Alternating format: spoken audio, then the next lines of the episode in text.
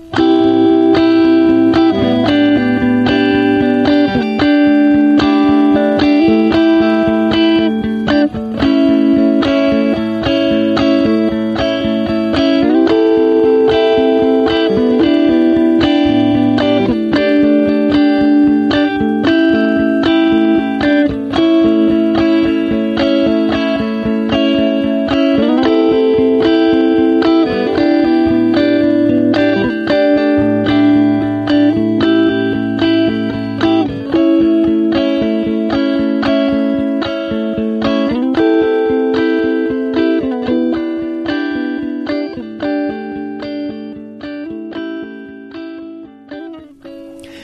Tyler Smith, and this is More Than One Lesson, episode 83.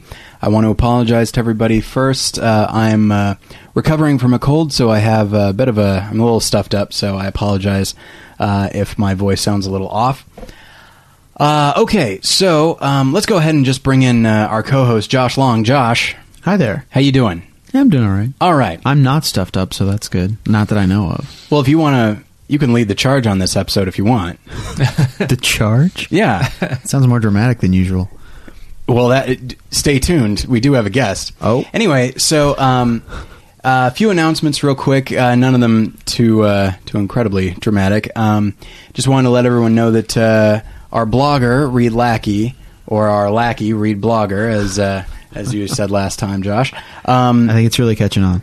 yeah. Oh, I'm sure he really appreciates it. I'm sure. Um, writing for free and then being insulted on the show. No, I'm, I'm sure everyone loves that. It's it's every writer's dream. So, um, anyway, uh, he has finished his personal uh, top 10, and so that is uh, available at morethanonelesson.com. Wanted to reiterate that uh, there are new shirts available, new shirt designs uh, at the uh, More Than One Lesson store, so you can click on that and uh, check out all of our all of our wonderful designs to let everyone know, hey, I'm a fan of this podcast that you haven't heard of. Josh, have you gotten your shirt yet? That's I only wear more than one lesson Okay. merchandise right now. All right, I appreciate that. Um, So if we could get some more than one lesson pants in there, or I'll I'll do a skirt, anything. Just I really could use that right Well, now. Cafe Press pretty much has you covered for everything: uh, underwear, pants, uh, hats, shirts, Hats, okay. bags, um, teddy bears, clocks. Teddy bears. Yes, All right. there's a whole section for your kids. but I don't have any kids. Not yet. Not with that attitude. Good point. So okay, moving on. I don't totally. I'm a little punchy, everybody. Sorry, I'm on Dayquil right now. So um, okay. I also wanted to uh, let everyone know and just reiterate, as I as I've said before, that uh, uh, Will Gray um, still is. He's doing, as we've said, like he's he's sort of declining, but he's actually he's hanging on. Uh, in a lot of ways, he just wrote uh, an update himself at go at uh, go sorry goteamgray.com so you can read all about that. And uh, any money that you guys can give uh, to them would be helpful. So if you go to morethanonelesson.com and click uh, help will gray uh, then you can find out ways in which you are able to help will and his wife angie. So all right moving on i think that covers everything so we do have a guest today and here's the thing our guest name is also josh so I don't know what to do. I, should I say Josh L and then Josh M? Or should I say long and more? Or should I just uh, just point to you guys and just let the view let the listener figure out based on voice who I'm speaking to? Well, it could be Josh and Joshua. No one ever calls me Joshua, but if anyone ever calls you Joshua, I can go by Joshua. well, there you go. I, can, Okay. I can do that. Problem Okay. solved. All right. See, this is this is why I have a co-host. I Problem can't think of. I can't think of really any other reasons, but no, that's pretty but much it. kind of yeah. Should I leave now?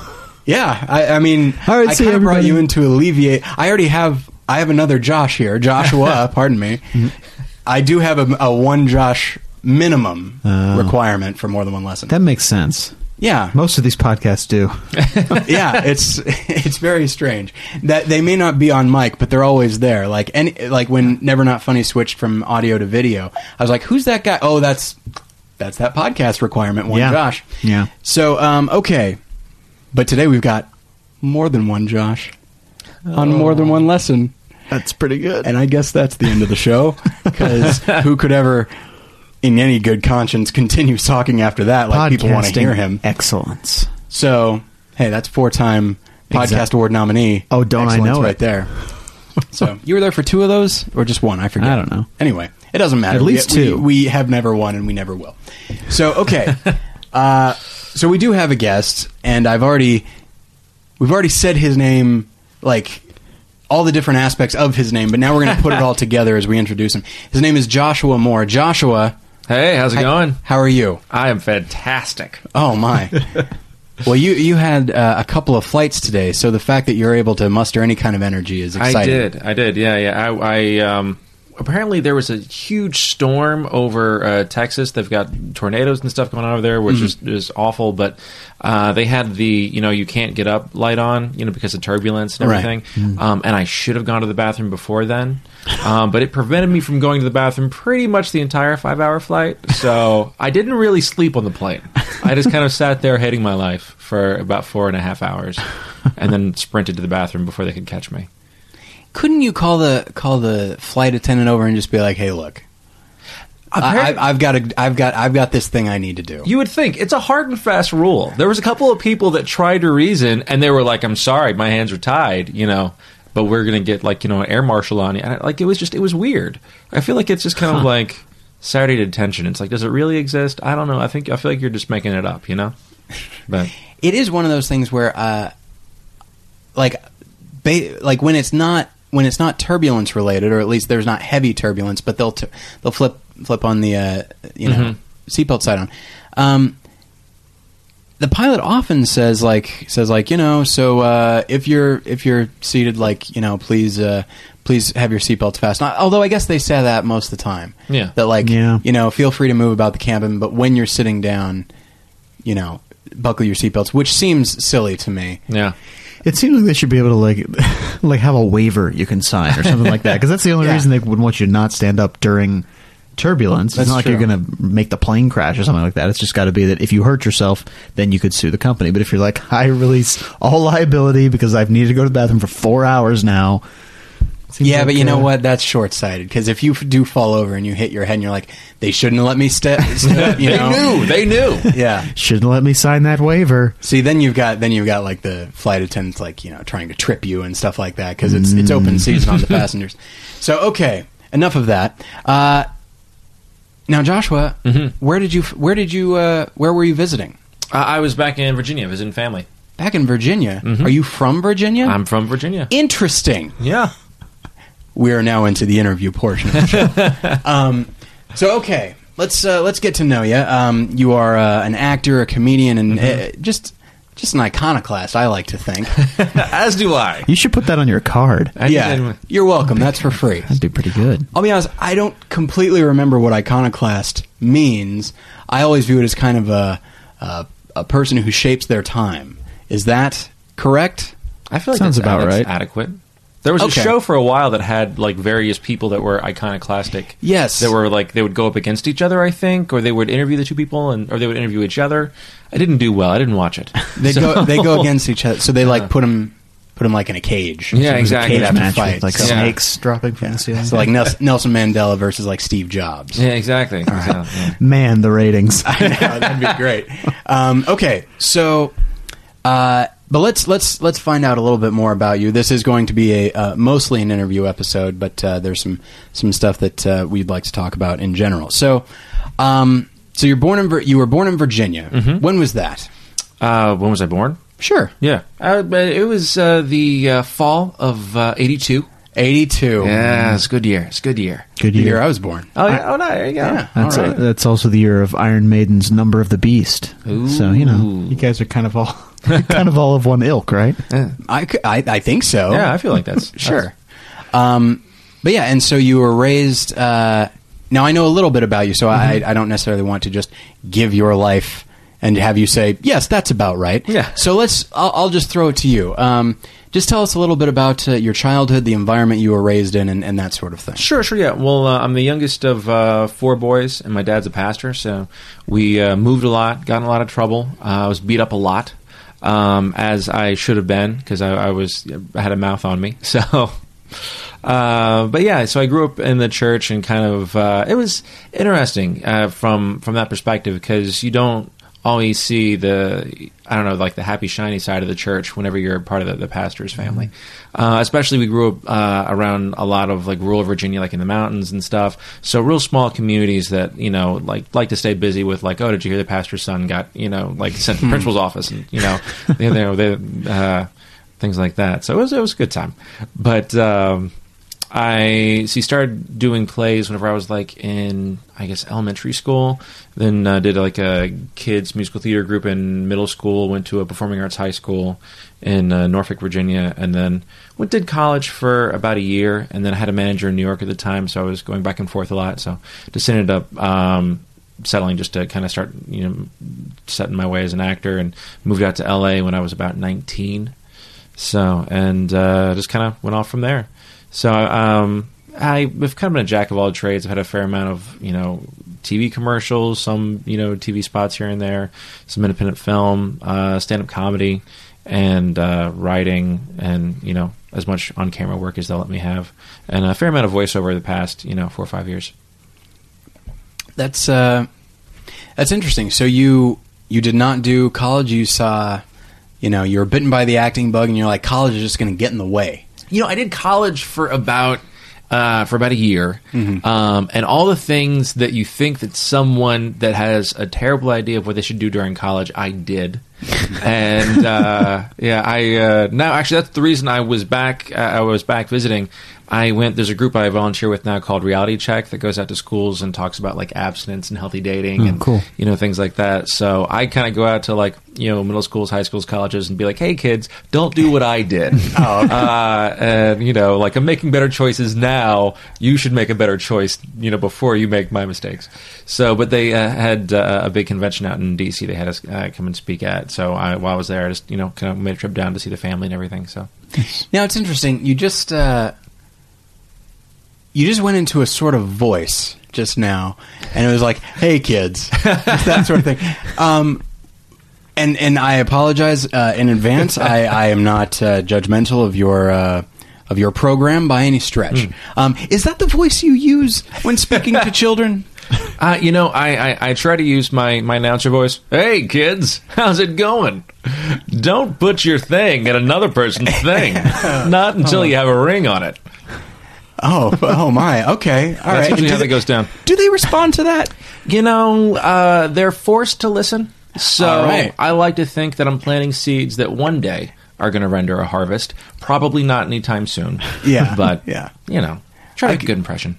Do you ever like? Because that's the thing. So I went to I went to uh, you know public school, um, and I do remember just the various uh, groups. You know, we'd be called to go to an assembly, and like there'd be groups of like people who are just like just they couldn't make it in like an improv group. So it's like, all right, let's just let's all put on like you know different colored shirts and uh, talk about you know like fire safety and, and that sort of thing. and uh, and invariably, I remember I just wound up laughing at them. Yeah. as I'm sure most of the kids did. But you know what? I gotta say. I do. Uh, I do remember a lot of those tips. You know, so I was maybe it'll maybe it'll stick with you. It's like it's like you know, annoying commercials. They they stick with They you just stick as with much you for as a the- reason. Yeah. I was thinking recently about how many times I remember hearing the phrase "stop, drop, and roll" in school Mm-hmm. They're for fire safety. Why was that such a need? You know, I mean, of all the things that like you know are assailing children, how many of them are just running around on fire that are just fanning the flames just by just sprinting? Like, why was that the thing that really? You know, I think that's why China's ahead of us in all their school systems. They're just like, you know what? It's evolution, man. If you catch yourself on fire, we're sorry. We got like, you You're know, out. twelve million more of you. I mean, it's you're, we're, you know, it's All right, getting uh, getting uh, a little jingoistic there. hey, That's all right though. Um, but uh, yeah, and I don't mean to make fun of the program at all. Um, it's uh, it's something that I'm uh, in favor of the the thing that you guys are, are talking about. But uh, I just know that like you know, if it were me, I would be so self conscious of like these kids are not listening to a, th- a thing I say. Um, but at the same time, I also know that w- if it were me doing it, I would probably be in my tone, not really selling it. Yeah. But you seem like you have the the energy level of like oh, this guy actually, this guy's on board with what he's saying. Because I have a hard enough time just selling the stuff I a- that I that I do believe as I as I believe in that sort of thing, and so it'd just be. But I would just want to be like, I don't want anyone anyone to think I'm dorky, so I will distance myself from what I'm saying in my tone. So, um, Yeah. how long have you been have, have you been doing that? I've been doing that for a long time. I used to work at a, a crisis pregnancy center down in like West LA. So they're a, uh part of like under the umbrella of um, it's uh, called Claris Health now, but uh, they work with them. So whenever I started, like I was like a male counselor there for a while, and I uh, started doing that probably eight years ago. But um, it's interesting that most of my stand-up comedy I do uh, like stuff about being abstinent. So it's like you work in like when you're going to talk about being abstinent. I mean, like you have to say why, and so like it goes into kind of you know your a little bit of the your, the the spiritual aspect of it, but it has to be funny. Um, and with stand-up comedy, it's just consistently just like set up punch, set up punch, set up punch. So whenever I'm able to do those presentations, it's like I can you know kind of throw in a fair amount of comedy. With I can don't have the pressure of like am I being funny all the time, Right. where you're actually trying to get a point across, which is nice. Okay. Um, and so you mentioned that you started acting at a pretty early age. Um, what was it? What was the the impetus for that? Like, what started you off on that?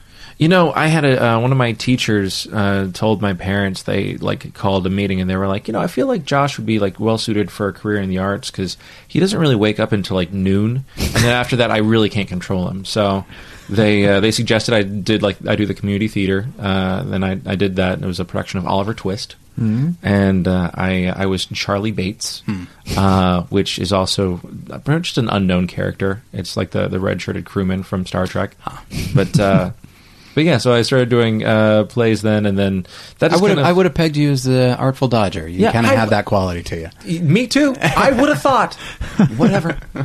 Uh, but they went with a girl for the artful. Whatever. It's so. It's, Oh, I You see. know. Yeah. but uh, but yeah, so that just kind of became my thing whenever we were moving from like place to place.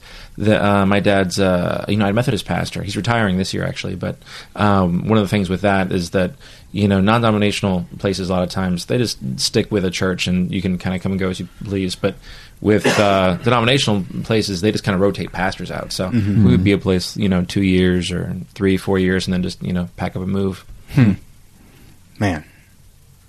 I don't know why I'm like, oh man, that sounds rough. I moved around a lot uh, uh, myself. My, I work for the oil industry, so yes, I, I understand what that's Yeah. like.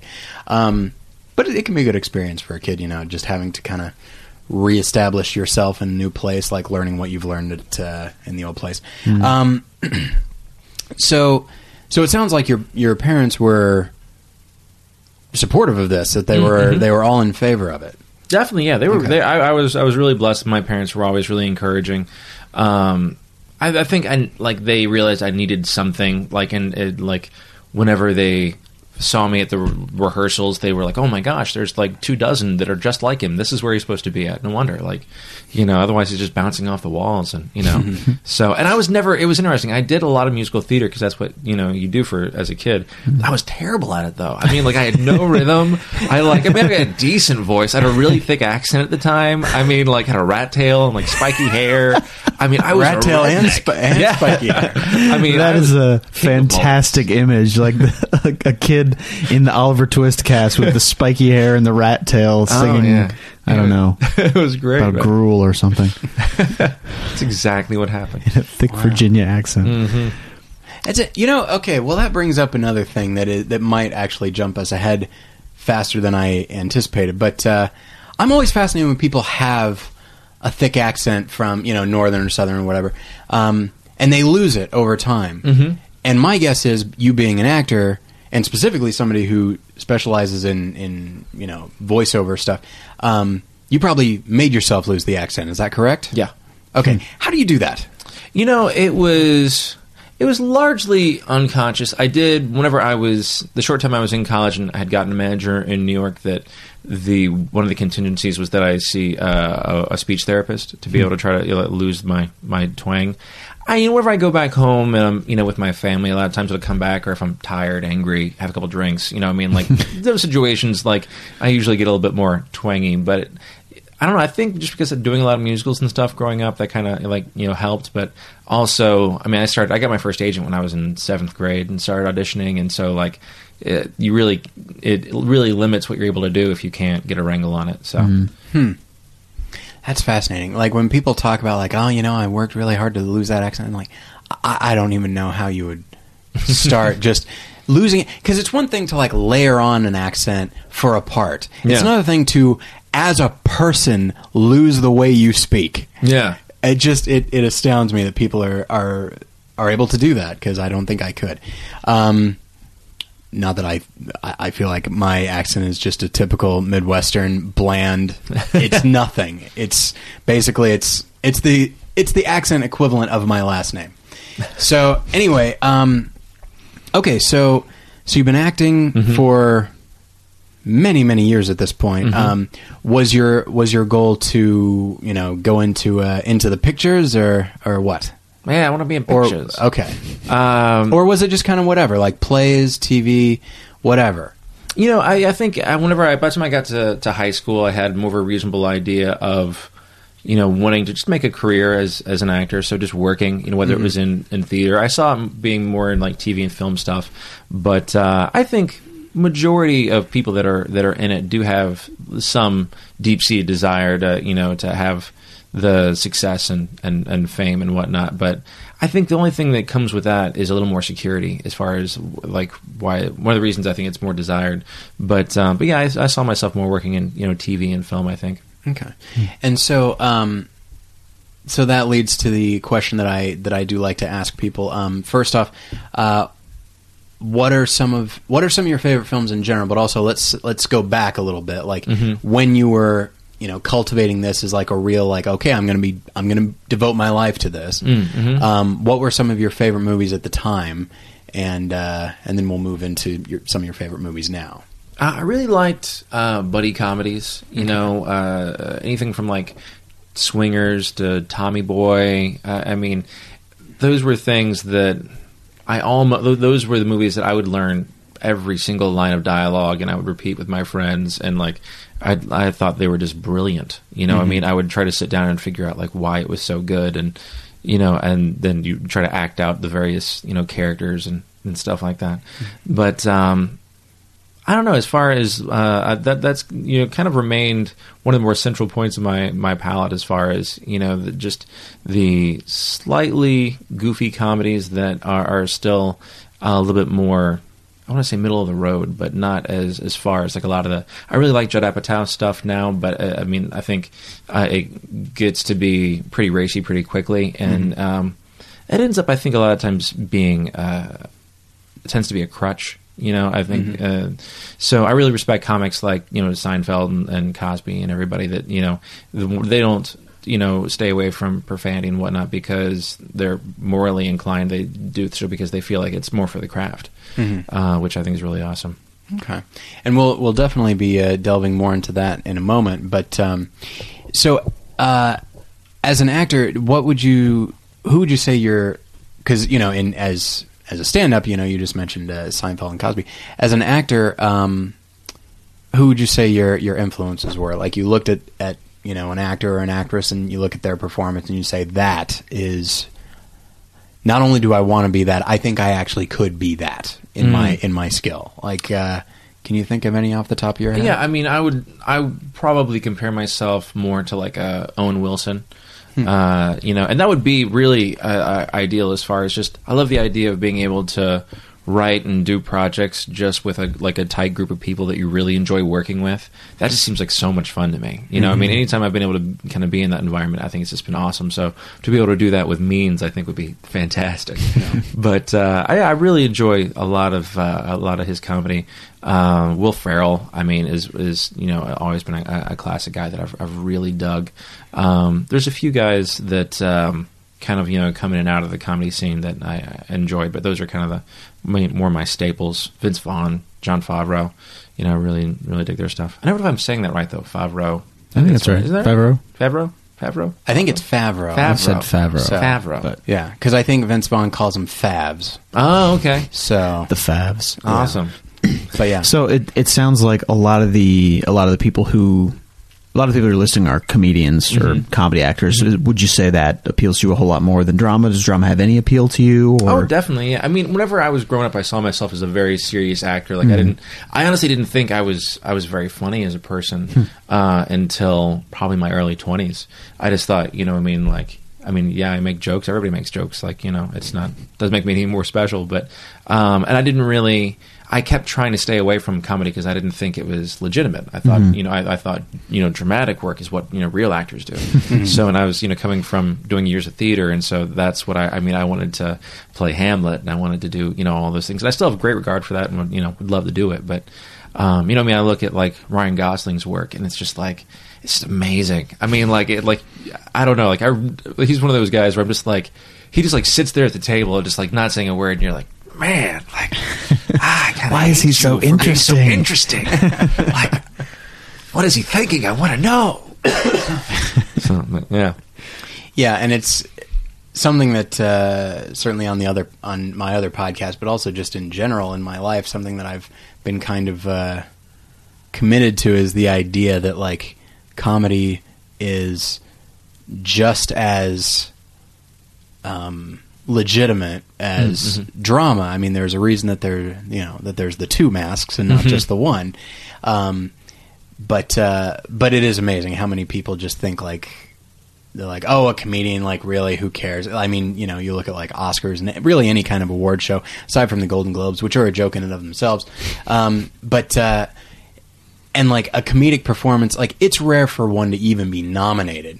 So like when one is, you're like, oh, look, look at what they're embracing. No, okay, Yeah. Well, we'll take what we can get. Yeah, like, exactly. You know, like a like a Johnny Depp in Pirates of the Caribbean, for example. Like Yeah. for a number of reasons, that thing was just out of left field. But then, like Melissa McCarthy in Bridesmaids, for example, you know, supporting, um, and it's a character that is almost purely comedic, um, not unlike like a uh, like a Kevin Kline in A Fish Called Wanda. Did you ever see A Fish Called Wanda? I did. Sorry, I'm laughing. I, I, I, I was allowing myself to laugh because like it is funny, and now and now you know what I'm talking about. Um, but yeah, so uh, that's interesting that uh, that you do see yourself as wanting to do that first and foremost, because I do think a lot of people, like you said, you you were able to shed that that idea of drama being real and comedy not being. Uh, a lot of people aren't. Yeah, whether they be artists or or you know audience. Yeah, and a lot of the award shows they still uh, put musicals and comedies in the same category because I mean there are musical comedies, but I mean like there's such I mean like how can you compare the two? I mean it's like Chicago or like Les Mis. Like how are you going to compare that to? I mean any of the comedies that come out, you know, from Judd Apatow or anybody. I mean like that's just they're completely different animals, but you know, and, and the musical will win because people more highly regard musicals, Right. Because it's a craft, you know, and they don't really they don't see comedy as being such. Yeah, they're just like okay, so drama is what we like, but we should we should acknowledge everything else. Yeah, exactly. We'll put that all in one category, and even then, whatever has the most spectacle, will be what Exactly. we- yeah, yeah, it is. It is quite off-putting. Um, so okay, so uh, let's uh, let's bring you to Los Angeles here. Mm-hmm. Uh, so you you got here years ago. You've been here over Mm-hmm. ten years. It sounds like, um, and in that time, you've gotten uh, you know TV work, Mm-hmm. and but you've also and like in the last few years gotten a great deal of voice work. yes. Um, and we'll get to the toy in a minute, but uh, but the um, that'll make more sense to people in a second. Um, Sounds a little sus- suspect, right? I know, I know. Am I am I making reference to that Richard Pryor film?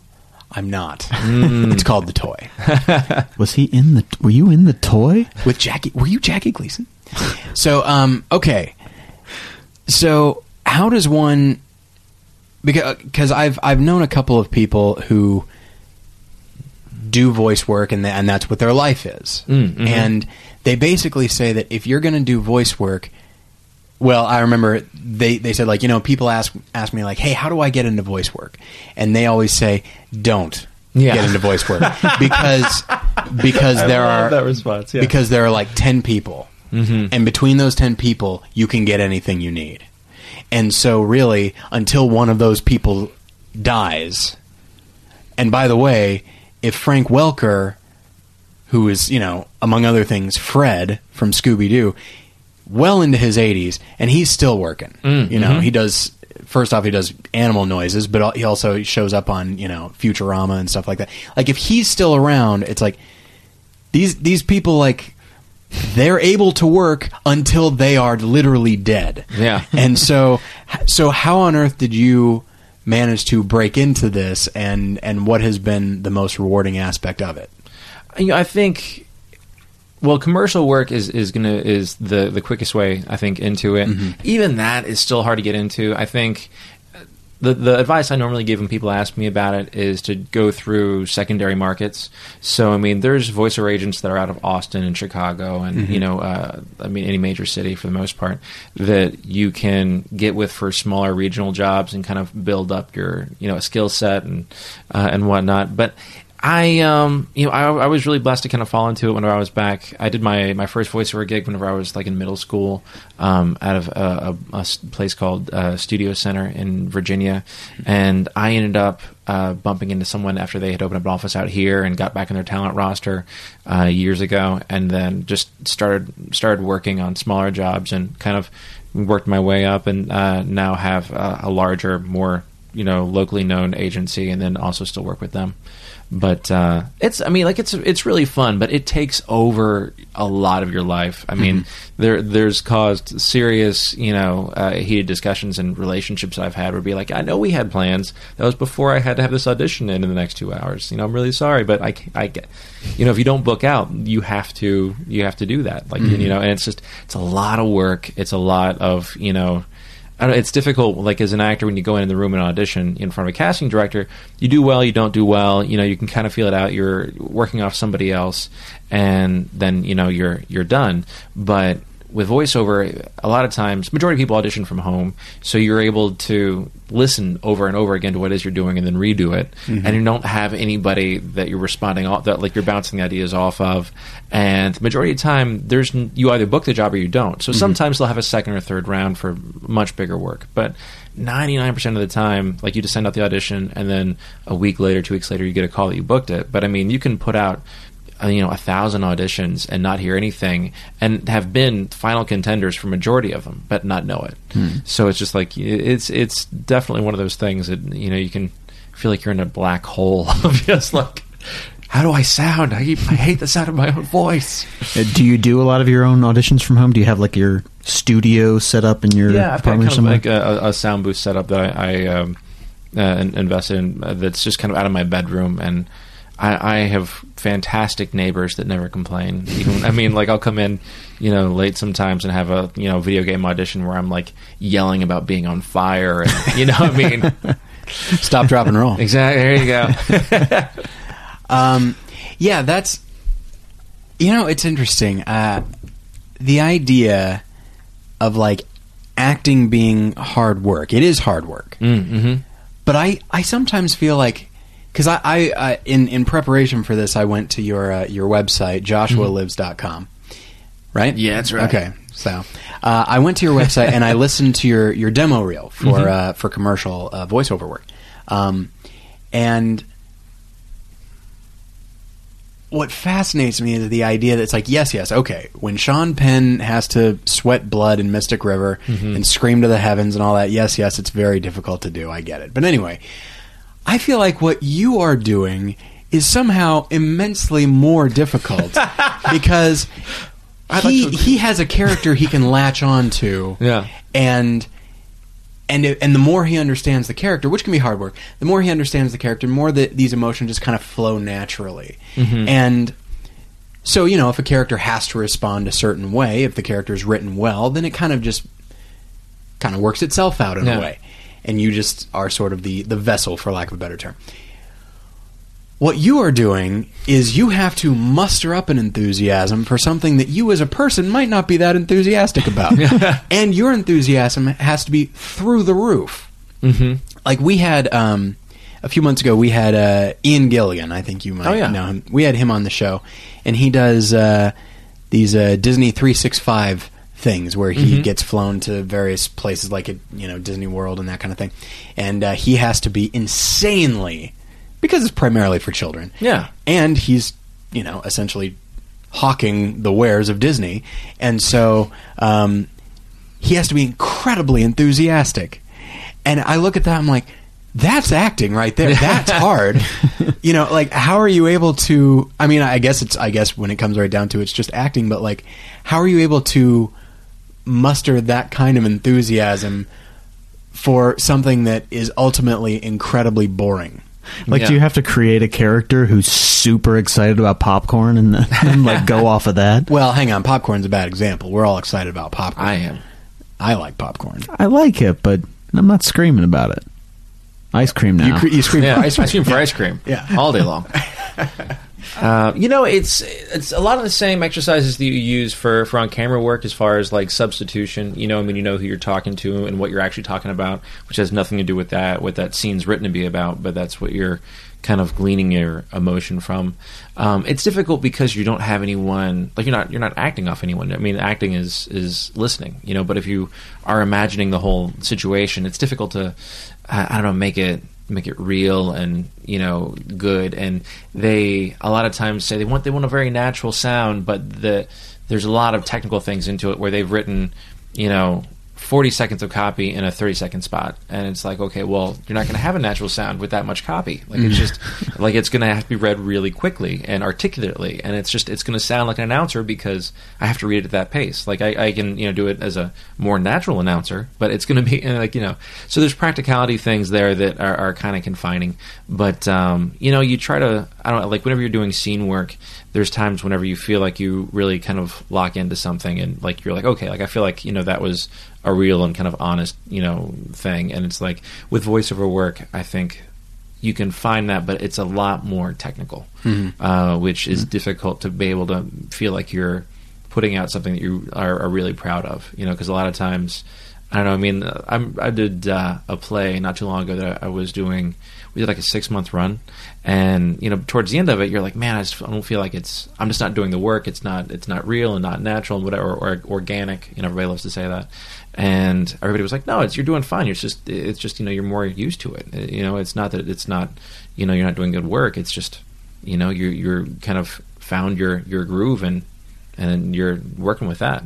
So a lot of times with voiceover, that's what you're doing because it's a lot more of the technical things of like, okay, well, that's a difficult sequence of words to say. How do I get around that? How am I going to hit these sell points? How am I going to find the beats, you know, and like story wise and whatever in a 30 second spot? And so you have to do all those things, but do so in a way that's unique to you that not everybody else that's auditioning is going to do. And so it's, uh, yeah, it, I mean, it can be pretty disheartening as far as, you know, the amount of stuff you have to put in. Um, and the I have a much higher booking rate for you know smaller jobs than I do, um, of course, on like a national level. But I mean, you can audition animation wise. I mean, I booked a, an animated pilot uh, a, a little while back, but I mean, I've put up you know hundreds of animated auditions, and that's that's my major booking. You know, as far as that, I mean, like you can just you can do a lot without uh, I mean coming back with anything because you can do five auditions in a day. You know. Man, it sounds exhausting and yet also fun, Yeah, that's So. accurate. which I guess could be said of almost any artistic endeavor. Um, okay, so before we move on to what you're what you're working on now, I did want to touch on uh, the toy as we mentioned. Oh, there you go. So okay, you are the voice of Spider-Man. I am. By which we of course mean fill in the blank. I, I am the action figure uh, and toys for all of the Spider-Man action figures and toys uh, from the last movie and the upcoming movie, the um, Spider-Man Two, that's going to come out in 2014. So if there is any Spider-Man that has a sound to it, that's my voice that, that's that's on it. If it's been released in the past two years, Okay, so I mean, did they? I mean, okay, because I had not thought about it until until you know uh, talking to you and, and and seeing. I think I think when it first happened, I think you posted like a video on Facebook or something like that, and, and you said like I'm the voice of Spider Man, and then you held up an action figure, and I was like, I guess they do need voice actors for those. You know, I For some reason, I don't know why. I just thought it's like, well, sh- surely they didn't just get like an engineer and just have him come in and be like, "Hey, Bob, we need you to do the voice of Spider-Man." Real Hey, quick. Bob sounds a little bit like Spider Man. bring him over here and have him do that. Bob, Bob, Bobby boy, come in here. And so um so yeah like I mean, was it just a basic audition as always? And It was. It was uh, what they call a voice match audition. So they had, uh, uh, uh, you know, Garfield's voice on there, and um, they had a bunch of lines they'd cut from the movie, and they had, you know, outtakes of uh, of that, and uh, wanted you to match it. And they had lines that they didn't have samples for that they wanted you to kind of come up with the sound for. But what they ended up actually going with from the sessions uh, for the original Spider-Man and, the, and this next one is a lot more uh, of like an animated voice. It's not so much the the you know. Uh, accurate because they're Yeah, the, not you know- quite the the mopey voice of an Andrew Garfield. yeah, yeah, exactly. which Like- doesn't translate Yeah. to a toy really well. it's true. It's true. It's like the way whenever I, I had booked the uh, the first session for that, that they initially they'd try to work out a contract with uh, with Andrew Garfield, and that weren't able to come to an agreement, and so that's why they had you know hired someone else.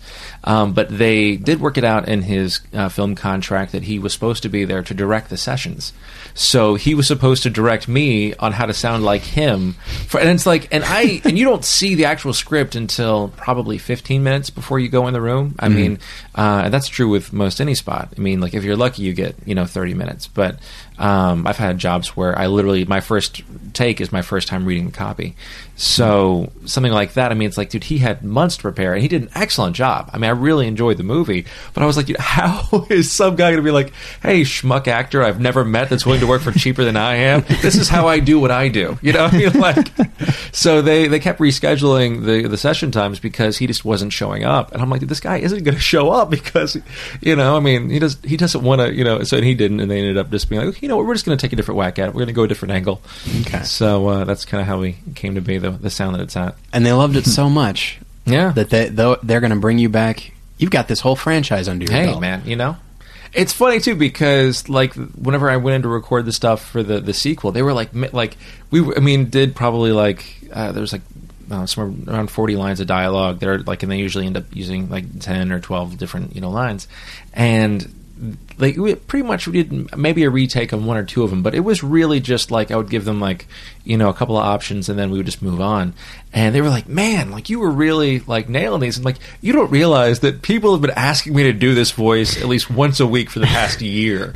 You know what i mean? And it's like it's, it's really just my voice. It's just you know me being like i'm almost out of webs. Gotta make this shot count bullseye they're like man you got this i'm like i i've had fake phone calls with like friends children at this point yeah i mean i can I can do that voice all day long i really i got it dialed in So, so you've done the voices for the toys coming up. mm-hmm, mm-hmm. All right. So, are there any interesting, you know, plot developments that that come through in the ten lines of dialogue that will show up in the toys that you can tell us about? Can you give us the scoop? Uh, there is definitely some crime fighting. Okay. Uh, there is a little bit of arrogance, I think, on Spider-Man's Uh-huh. behalf, but he Ah. learns, I think, humility in the long run. so, and he'll be like, "Take that, Rhino," and Yeah, stuff like that. Exactly. Yeah. So, Rhino, played by Paul Giamatti. Interesting, right? Yeah. Yeah. I've been seeing some photos of him not in the Rhino suit. I assume he'll be in the Rhino suit. Uh, yeah, I'm, I'm pretty sure. I'm pretty Stands to sure. reason. yeah. But I've seen him like as just like the Russian gangster or whatever. Mhm. But uh, and then I believe Jamie Foxx as Yeah. Electro. That's right. They're going odd directions with this. They are. with this That would, series. those wouldn't have been, I think, like the next anticipated Spider-Man villains. But you know, hey, Green I- Goblin. I guess they're gonna they're gonna wait on.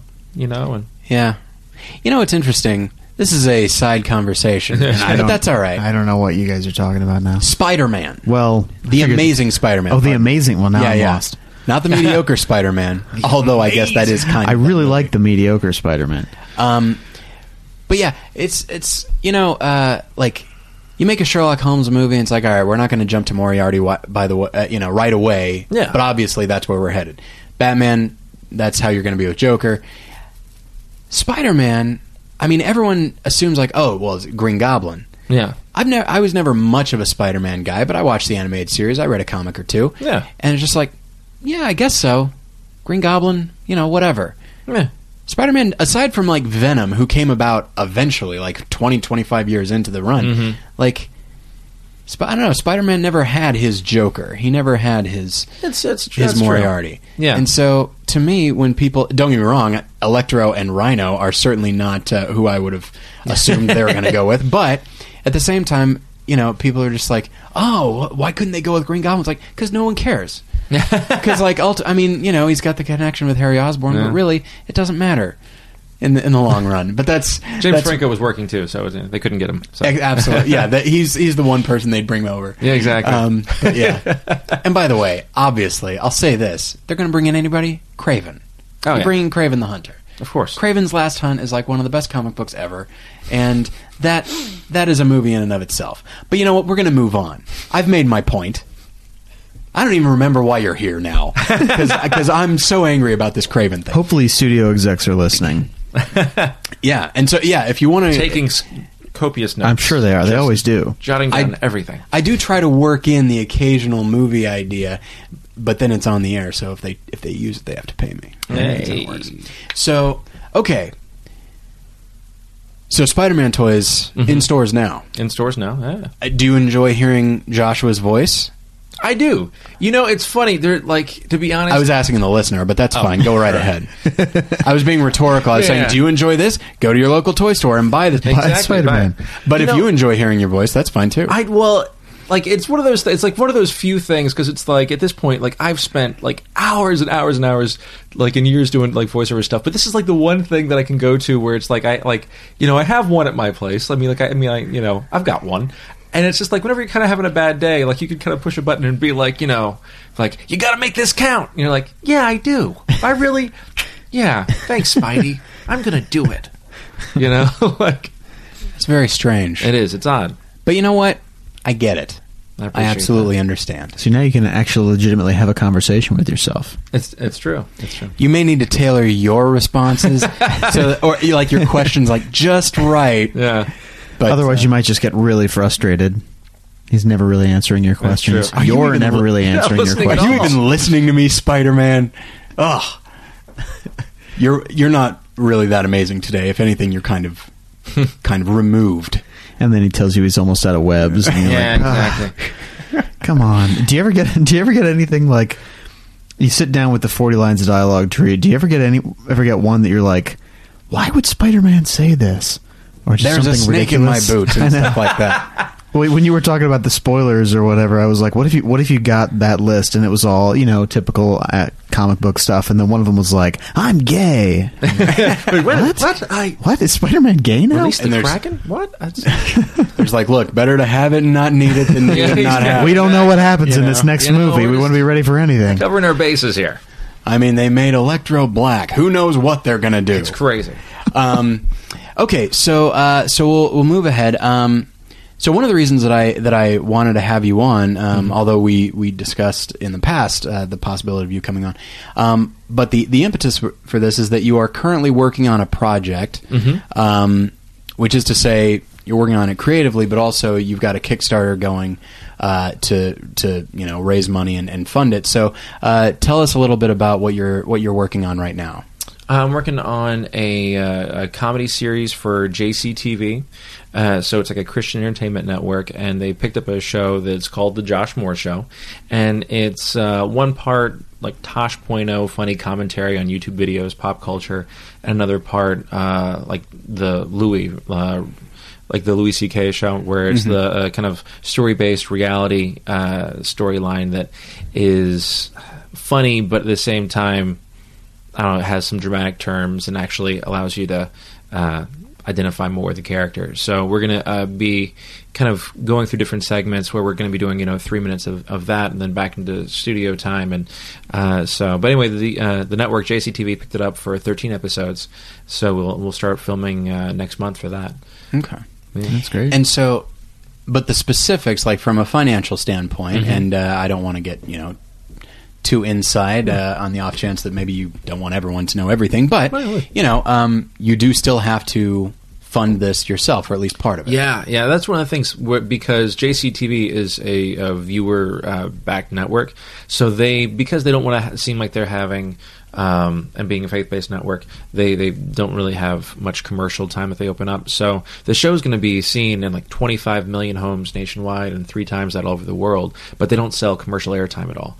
So. Uh, you have to just raise all the funds privately. So the the studio uh, uh, equipment and time they've already provided, but as far as all the reality based segments and you know uh, comedic shorts that we're going to be putting in there, that all I, I've got to find the, the money for myself. So I'm Okay. doing a, Kickstarter campaign now for that. Okay. And so, um, okay, so where can people find uh, more information about that? Uh, if you just go to Kickstarter.com and uh, uh, type in the Josh Moore Show, it'll, it'll come right up, and it's got you know kind of a fun video put together for it, and uh, shows the actual Spider-Man action figure, and uh, uh, me in a, a very special Spider-Man outfit. All right. yeah, which is I think I might have missed that one. Hey. But um, and uh, and we will link to uh, link to it in the uh, show notes for this episode as well. Um, and so in watching the uh, in watching the the video for your Kickstarter, Mhm. uh, I noticed that one of the things that you returned to as you were describing the project was this idea of you know this is a comedic show Mhm. first and foremost, and as as we've already talked about a lot, like that's something you're passionate about. Um, but it is also a Christian show, Mhm. and so you do you do comment very briefly on that occasional intersection of Christian and comedy, and that uh, it tends to not go well. um, that's you know that's that's my phrasing. So, um, so what what was it that made you want to specify that? Because it, it, it you seem to be anticipating people's concerns. You know, I, I think that uh, a lot of times people in the church have been really hesitant as far as to um, try to explore comedy that is also uh, Christian oriented. And so, like, I remember growing up listening to like a lot of like Mike Warnke and things like other like Christian comedians. Where like whenever I was like you know six and eight, like I thought it was hysterical. But it's like you know as as a grown up, there's not a ton of you know stuff out there. There's definitely you know a handful of guys that that, that do a, a good job of you know tying things in, and um, and there's you know guys that work full time you know going to various you know organizations and churches and camps and stuff. But um, I don't. I feel like there's definitely a need out there because God created, you know, comedy, and God, you know, created the world as I think to be a, a very funny place, um, just by the nature of how people are. So I, I think that we can explore that under God's grace, and I mean, we'll probably, you know, missed up here and there, but I mean, I, I don't know. I think it's going to be a kind of a fun playground to to explore. It's it's an interesting concept because one of the things that we've talked about before on the show is how just because uh, a work of art is either Christian inspired or made by Christians or around some kind of Christian theme doesn't mean that it has to be lousy, which oftentimes it is. Um, and there's no reason that it should be that way. And there's there's a lot of different reasons. Sometimes it's because if you have the backing of a Christian group, then it's easier to get out there. If if you have the message, regardless of whether the uh, the quality of the content. But I feel like uh, comedy specifically can be a lot harder because a lot of the stuff that appeals to people in comedy, like if you just watch, you know, three Comedy Central shows, you have a lot of sex jokes, you have a lot of uh, uh, you have a lot of anti-Christian jokes. There's a lot of things that seem antithetical to Christianity. I don't know if antithetical is the right word, but opposed to anyway. So that's where I think this puts a lot of Christian comedians in a difficult place. So where do you find comedy without having to go to those sort of things that um, maybe your general comedians do? You know, I think the thing that people most respond to in comedy is being able to relate to it and being able to, you know, just see themselves in uh, whatever the the you know line of humor is. And I feel like people in the past have strayed away from from that as as Christians because they don't want to say anything or do anything to step on anybody's toes. And I think that, uh, I mean, I think like you know like poop is very funny. I think, you know, I mean like it's just and like God made it, but like it's funny, like it just it just is. We're not going to really you know dwell on that much in the show, but it's like there's certain things where it's like as soon as you go to like you know what what's like bathroom humor, you know, like this people just automatically will like write that off where you know, the, there's definitely certain things I think you can broach the topic of. You know, there's a, a conversation I recently had with uh, a coworker of mine that um, he was telling me that he was going to church recently, and I was like, "Oh, that's great, man! That's good." And I was asking questions about that, and you know, he made this kind of this offhand comment. He's like, "Yeah, he's like, you know, it's really great for my my 13 year old daughter because you know, I mean, like, I can't get her to listen to me, but I can get her to be really scared of God. So, I mean, like, I can get her to do what I want." And I'm like, "Oh, that's." Oh, that's awful. That's that's terrible, man. Uh, you know, and I'm trying to like explain to him, and but you know, he kind of came back at me and he's like, "Listen, man." He's like, "I dropped out of high school whenever I was 13 because I got a girl pregnant." He's like, "That's I'm trying to keep my kids from doing that." So he's like, "I appreciate what, that what you're trying to approach me with, but my concern is getting my kids to graduate." And so it's interesting where there's these two opposing ideologies, and you know, you can argue you know uh, either either point, but I think that you can broach that in a, a, comedic setting in a way that actually you know brings up some interesting questions. I think that's one of the things that uh, the comedian uh, Louis C.K. does on his show uh, mm-hmm. that is is really interesting. Where I mean that you're you're left being able to actually think about something as you're laughing about it. Mm-hmm. Before we uh, move on, I want to say thank you for saying broach. Mm and not breach. Mm-hmm. That bothers me to almost no end. Um, but anyway, uh, yeah, it's it's comedy is something that I find fascinating, and I know that I myself have gotten in trouble mm-hmm. in the Christian community. Uh, not necessarily as a function of this show, but just socially. I'll be out and about with my friends. Uh, I won't tell this whole story because it's way too long, and I'll get mad. uh, but uh, but Josh was there. I know what story you're going to You tell. know what story I'm telling. Anyway, so my friends and I were uh, hanging out, and it was at a friend's birthday party, and everything was oh, it was so much fun. Um, towards the end of the night, a lot of people, uh, you know, were gone, and so it was just you know my friends and I, and then a, and a handful of, pe- uh, of other people that were not in my central core group of friends. Mm-hmm that I should have taken note of. Yeah. Anyway, so my friends and I start making jokes that really are not particularly racy. Uh, mm-hmm. Uh, I like we really toned it down. Like I, I think we did note that like okay, well we can't say everything that we say mm-hmm. uh, because of the the you know present company.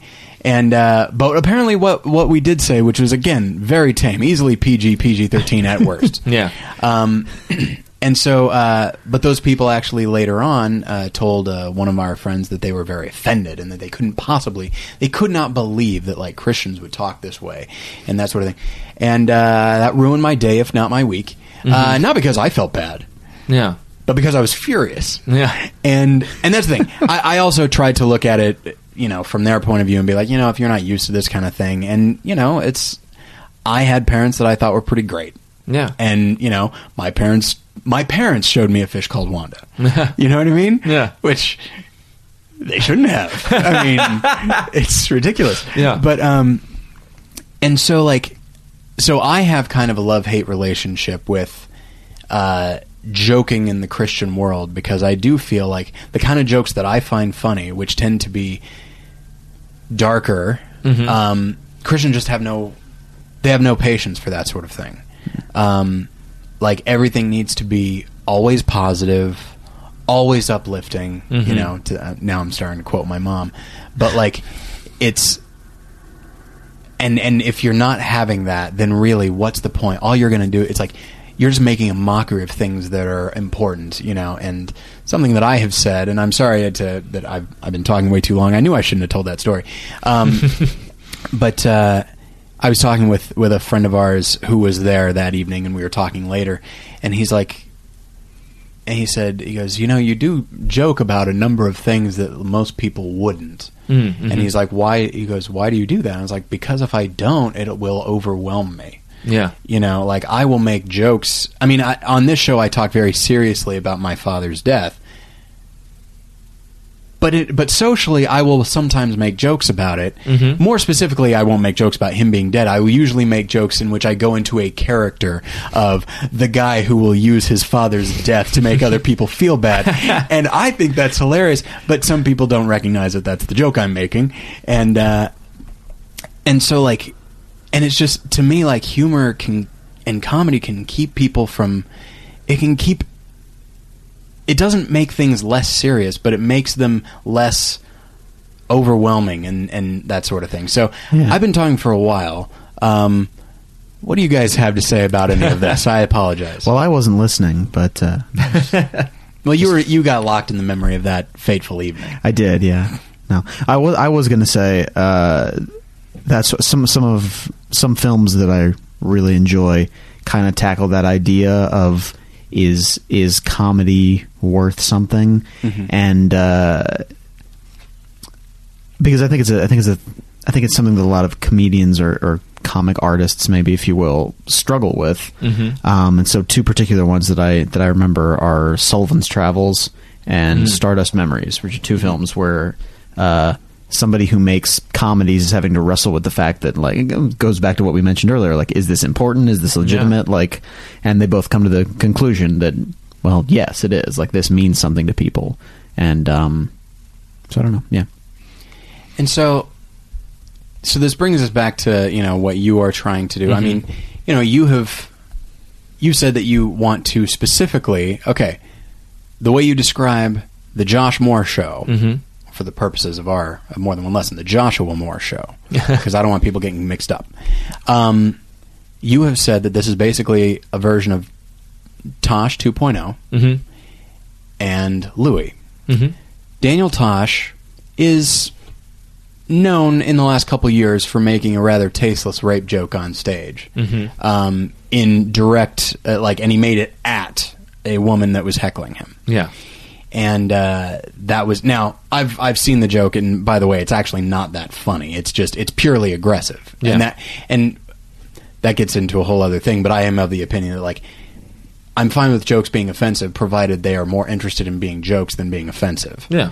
if you start wanting to offend people, then the joke will probably be lower priority. That'll be back. It's true. But anyway, um, but either way, that's who he is. Mm-hmm. He, you know, he kind of puts this clean cut image on really, you know, horrendous material. Not horrendous by virtue of it not being funny. I think his written material is pretty funny, but um, but you know, kind of devastating at times. Mhm. And then of course Louis C.K., who can be very sardonic and very dark.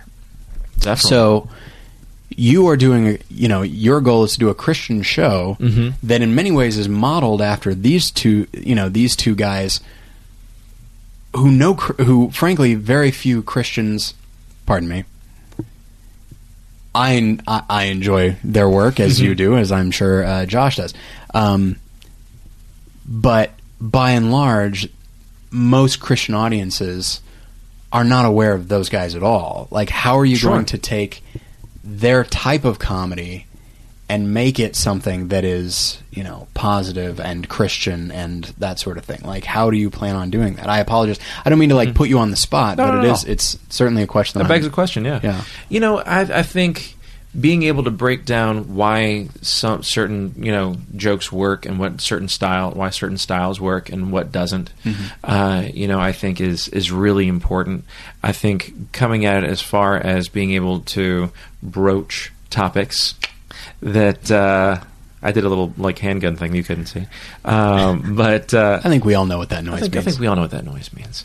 Uh, Shooter McGavin, you know. So Adam Sandler reference. There's one of those middle of the road comedies you were talking about. exactly, exactly. You know, I think that um, I don't. My my hope in that is to be able to point out. I think things that people in the church wouldn't normally acknowledge as as being funny, um, or would you know question whether or not is potentially okay. But at the same time, I feel like I've been very isolated uh, at certain times because I've struggled with okay, well, how do you how do you date as somebody that you know isn't only exposed to people in the church and isn't in full time ministry? How do you go about you know having friendships with people that that don't believe the same things that I believe, but I can't just invalidate what they believe? And it puts you in circumstances. You know, I, mean, I was on a, a hike one time with a girl that you know, I had, had met her and we really hit it off. And I talked about going to a non denominational Christian church. And she was like, oh my gosh, I'm so into that, you know. And then we're on this hike on our first date. And, you know, and she's like, "Yeah, I'm totally in the non-denominational thing. Like, I do tarot cards. I've got a crystal ball. I've got, you know, I'm going to read your palm later." And I was like, "Wow, we have totally gotten off on the wrong foot here. Um, I feel like we may be speaking a different language." Um, so there's just like situations that kind of I don't mean like how do you work your way out of that? I mean like there's there's times where it's like you know somebody's like you know like you down to party. I'm like oh yeah I love to party man. Let's let's go you know karaokeing. You know and they're like you know it's like somebody like you know pulls out a bag of pot. I'm like oh oh I'm so sorry you meant something else. You know like my bad. Uh, you know there's situations that are are funny that Christians find themselves in that nobody really acknowledges in, and then if you don't you know say as like somebody that's especially someone that's like in their in their 20s and still trying to figure out what their walk is supposed to look like as as a, a believer, you know, you would a lot of times feel like you're the only one that's strugg- struggling with certain things, and it's like I want to bring, bring light to that, but in a humorous way, and I also want to be able to say that you know. A lot of things are, are funny in, in pop culture. A lot of YouTube videos are really funny that you can comment on and not have to, you know, drop f bombs left and right, and Mm-hmm. you know, make it just all, you know, uh, bathroom humor. You know, Now I've okay, so the two examples that you brought up, and by the way, Mm-hmm. I don't mean to play devil's advocate because uh, I am very much on your side on this, but uh, I am aware of uh, you know the being a, a movie guy online, and Mm-hmm. I've I've engaged with uh, Christians, not so much the listeners of this show, but I have sought out elsewhere, um, you know, Christian views on you know movies and, and television and that sort of thing, and so. Um, you know, since you are, you know, courting a Christian audience for the most part. Um, now, I don't know the, the two examples you just gave. I don't know if you are planning on incorporating those types of things, but uh, like off the top of my head, here's what I would say: like if you were to if you were to incorporate those situations, you know, the girl who is into you know tarot cards and palm readings and that kind of thing, and then the guy who asks if you're down to party and then pulls out a bag of pot.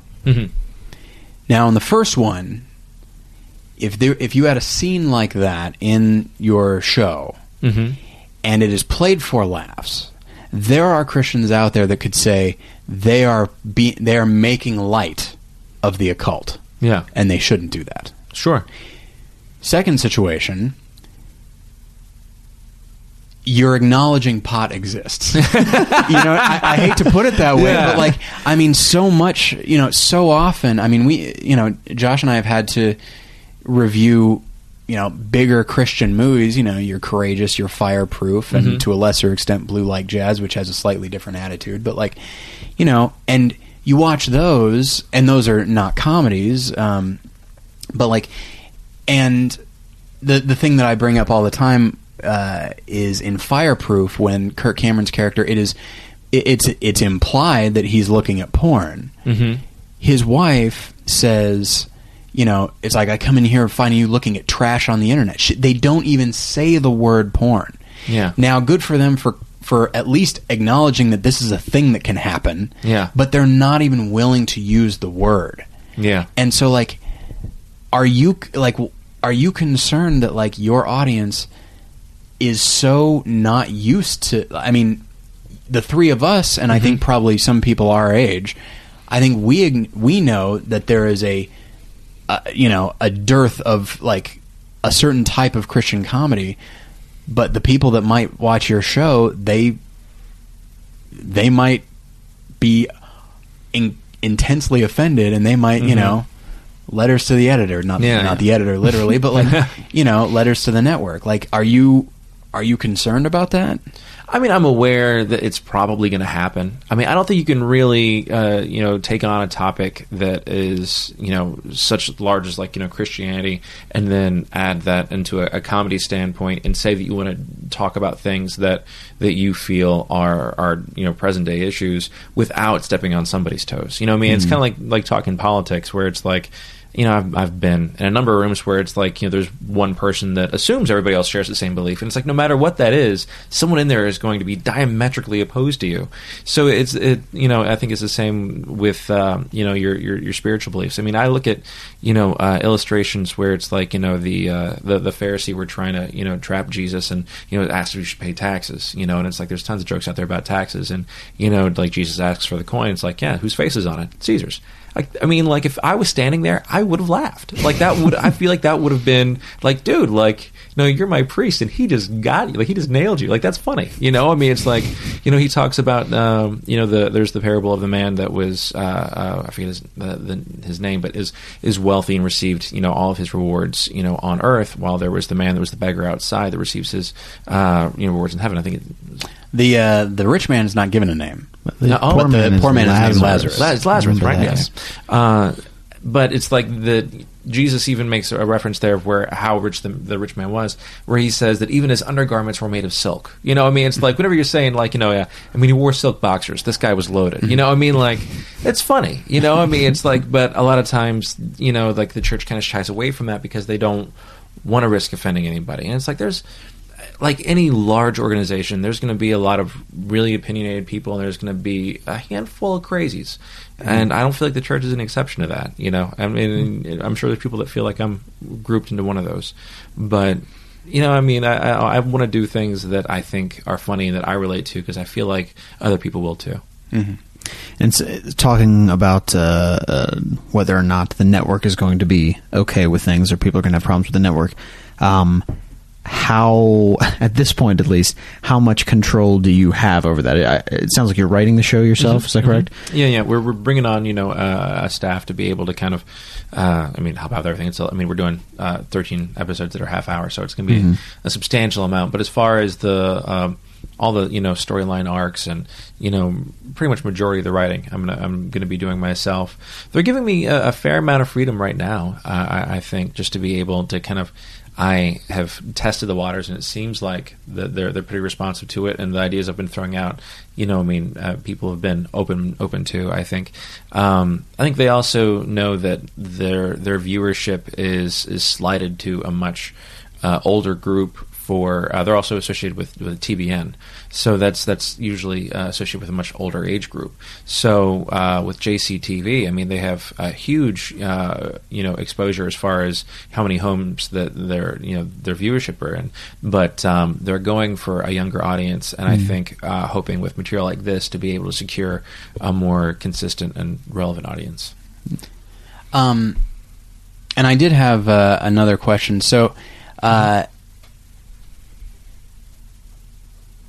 so like Christian music, I feel like I, I, I don't listen to a lot of it myself, um, but my friends that do say that really only in the last few years has it gotten kind of good on its own. Yeah. Um, before that, more than anything, it was just Christian artists trying to sound like secular artists, but put in Jesus. Yeah. Um, and I certainly know that uh, you know in the in the film world, uh, Christian films were trying desperately to emulate uh, Hollywood blockbusters. Of course, they didn't have the budget to do so. Um, but that's clearly what they were trying to do. They were trying to make their Armageddon, their Independence Day, uh, and so you wind up with the Omega Code. You wind up with you know Left Behind or, or any number of those, um, any kind of end time pseudo sci-fi dramas.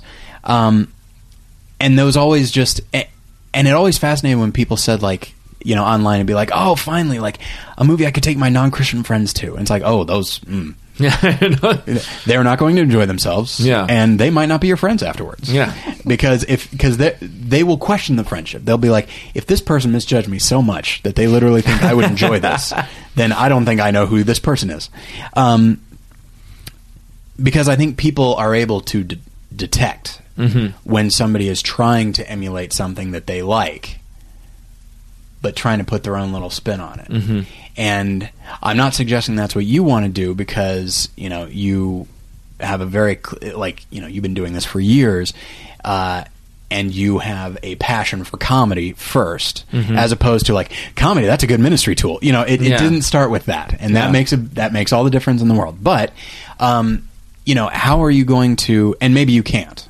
but like how are you going to curb that idea of people saying uh, of that idea it's like uh, like the like the history teacher who says like you know kids Shakespeare was kind of the world's first rapper you know like that, that kind of that that terrible thing you know where it's just like it's like hey we're just trying to make like we're trying to make Christianity cool look at what we're trying to emulate like Cool dad syndrome. Cool Yeah. dad syndrome Thank There you you. go. This guy. Well See, put. I'm glad you didn't leave. Anyway, um, the uh, like, how are you going to curb that?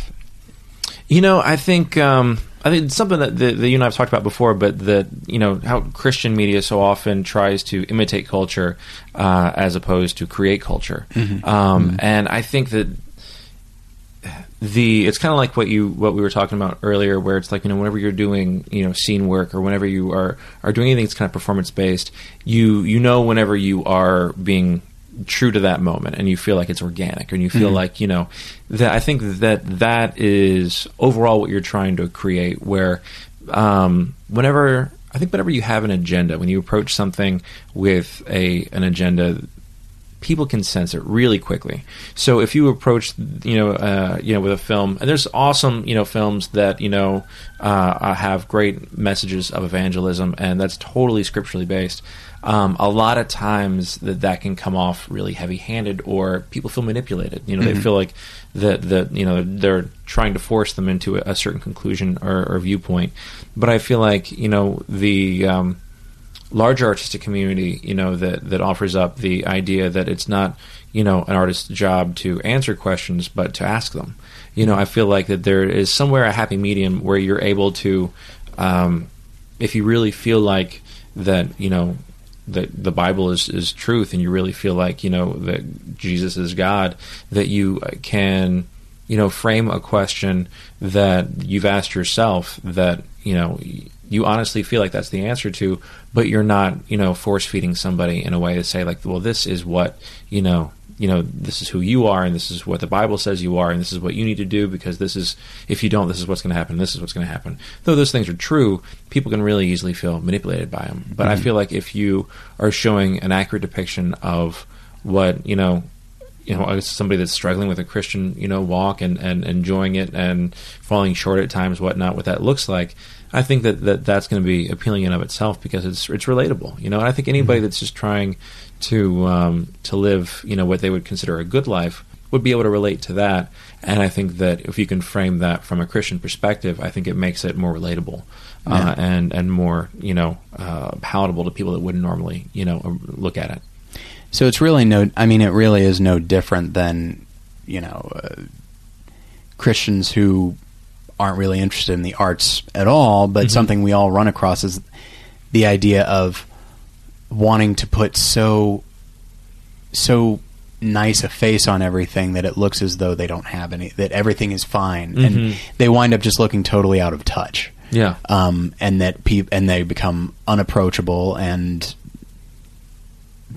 nobody wants to no no non-christian would ever want to engage with that person Yeah. but you know it's one of the things that i've tried to do on this show is be as open a book as i can be Mm-hmm. about my own struggles and that sort of thing and uh, and people seem to respond to that of course i still there are some cards i keep close to the close Yeah. to the chest there but um close to the chest close to the vest I'm pretty sure it's vest. But I wasn't vest okay didn't want to broach that did you Hey. hey watch out um but uh you know and so it's it's that idea of like if you are you know if you're being true to yourself uh as a as a christian but also mm-hmm. as an artist you know i mean i think a lot of this because it's a comedy what it's going to come down to is you being like all right i find this funny Yeah. and I think that makes all the difference. You know, Yeah. you can, Christian or not, you can always tell when somebody is doing something that they don't find funny. it's so true, and that's something I've run into a lot with uh, a stand-up comedy, Mm-hmm. where it's it's a really delicate balance where you are staying true to you know your your spiritual convictions, but at the same time you can talk about anything. it has to be funny. So it's, you Mm-hmm. can talk about like going to church as long as it's funny, you know. Yeah. And it's like people don't usually like to laugh about anything that is God related, but it's like you can talk about like, well, okay, well, how do you ask out a girl if you're not planning to sleep with her? You know, what I mean, like, Mm-hmm. what is that? That's like, it's you know, it's weird, or you know, what I mean, like you're attracted to a girl in Starbucks because she used Christianese. You know, what I mean, like there are things that are like you know, just kind of like weird and unique that somebody, I think, even if they are completely ignorant to that lifestyle, then they're like, I mean, it's it's still funny because it's just it's weird and I think real. You know. Mm-hmm.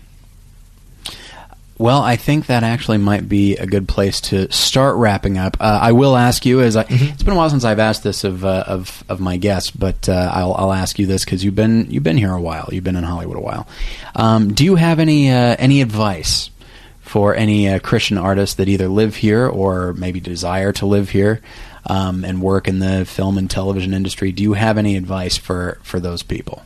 Definitely. You know, I um, recently heard an interview that um, uh, someone that has been really uh, efficient as a um, oh, a female director, and you know has has been successful, and that she was being interviewed, and someone asked a question, is like, how can you, uh, you know. Uh, grow to uh, be respected as, as you are as a, as a woman director and she's like because i don't see myself as a woman director i see myself as a director i do good work so i think that th- doing what you feel you'd be interested in and what you feel like is quality work, not what you feel like people are going to receive. You know, um, I heard James Cameron in an interview one time say that you know, he's like, I just tell stories that I want to hear. He's like, I don't, you know, think what's going to be the biggest blockbuster. You know, I just think I would like to see a movie about that. I want to make a movie about that.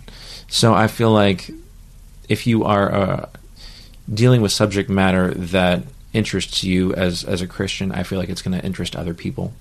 And if uh, you know God's put something on your heart, you know, for a reason to do, I think you should, you know, take a whack at it and, and not worry about, you know, potential failure. And there's definitely going to be people that try to make you feel bad from from both sides of the tracks, either from the church or from non-believers. And you know, uh, nobody's perfect. You know, I mean, there's definitely been times where I feel like I may have overstepped a boundary and, and uh, compromised my witness to somebody. And there's been times where I've missed an opportunity to witness for somebody because I was too concerned about, you know, putting off the right image or not, you know, uh, making myself too vulnerable or something along those lines. So, I mean, that's that's why there's grace. You know, I think, you know, you you, you do be- do the best you can, but if you are fully pursuing God and trying to be surrendered to that and really seeking uh, what that is supposed to look like and kind of know, being open to uh, not so much to what your preconceived idea of what your you know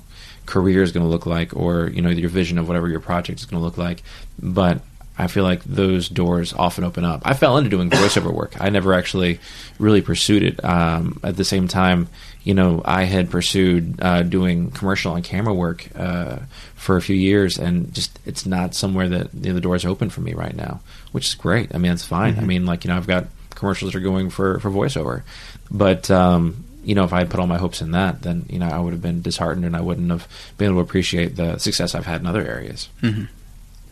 All right. Yeah, and that uh, that actually is a f- fairly common answer uh, Mhm. whenever we have people on, like when we had like Doug Jones on, Mm. um, basically saying like, yeah, just just focus on doing good work that you like, Yeah. and and everything else, and doing it to the best of your ability, and you know, and everything will work itself out for the most part. Yeah. Some people will be angry, but people are always going to be angry. Yeah, exactly. Doesn't matter what you do. So, um, okay. Well, Joshua, thanks very much for being here. I will. I will repeat once again that uh, uh, anybody looking to help uh, get the Josh Moore Show funded, uh, you can go to morethanonelesson.com and you will find a link to his Kickstarter page in the show notes. Uh, but then you can also just go to Kickstarter and type in the Josh Moore Show. That's right. And, And- to do those quality projects, we do need the finances to do it. So you, you can go. chip in, you know, five Yeah. or five hundred, whatever you can f- afford. Yeah, this could. Yeah, this. I mean, you not? you could you could render this whole episode moot by not d- giving any money. Yeah. So I'm saying, like, if you if you if you people are looking forward to to the Josh Moore show, put your money where where your mouth. Is. You got to is. help make it happen. Exactly. Got to make it happen. So, all right. Well, thank you very much for being here, Joshua. Oh, thank you guys. Um, and then I will uh, say that uh, once again, there is uh, a lot of material over at uh, morethanonelesson.com. Uh, Travis Fishburne actually has uh, written a couple of uh, interesting blogs, one about Star Trek Into Darkness, and then also about Star Trek the Motion Picture. He chose to go back and uh, and write about that, and it's very interesting. So uh, you can find that. You can find me on Twitter, uh, twitter.com slash more lessons. You can find Josh on Twitter At the Josh Long. at the Josh Long. Joshua, are you on Twitter? I am. What is Uh, it? At uh, Joshua Moore number seven. Joshua Moore Seven. and then the number seven, the numeral seven. That's okay. Fair enough. Um, and yeah, and you can join our Facebook group as well. So, uh, thank you all very much for listening, Josh. Thanks for being here as always, You're welcome. and we'll get you next time. Bye.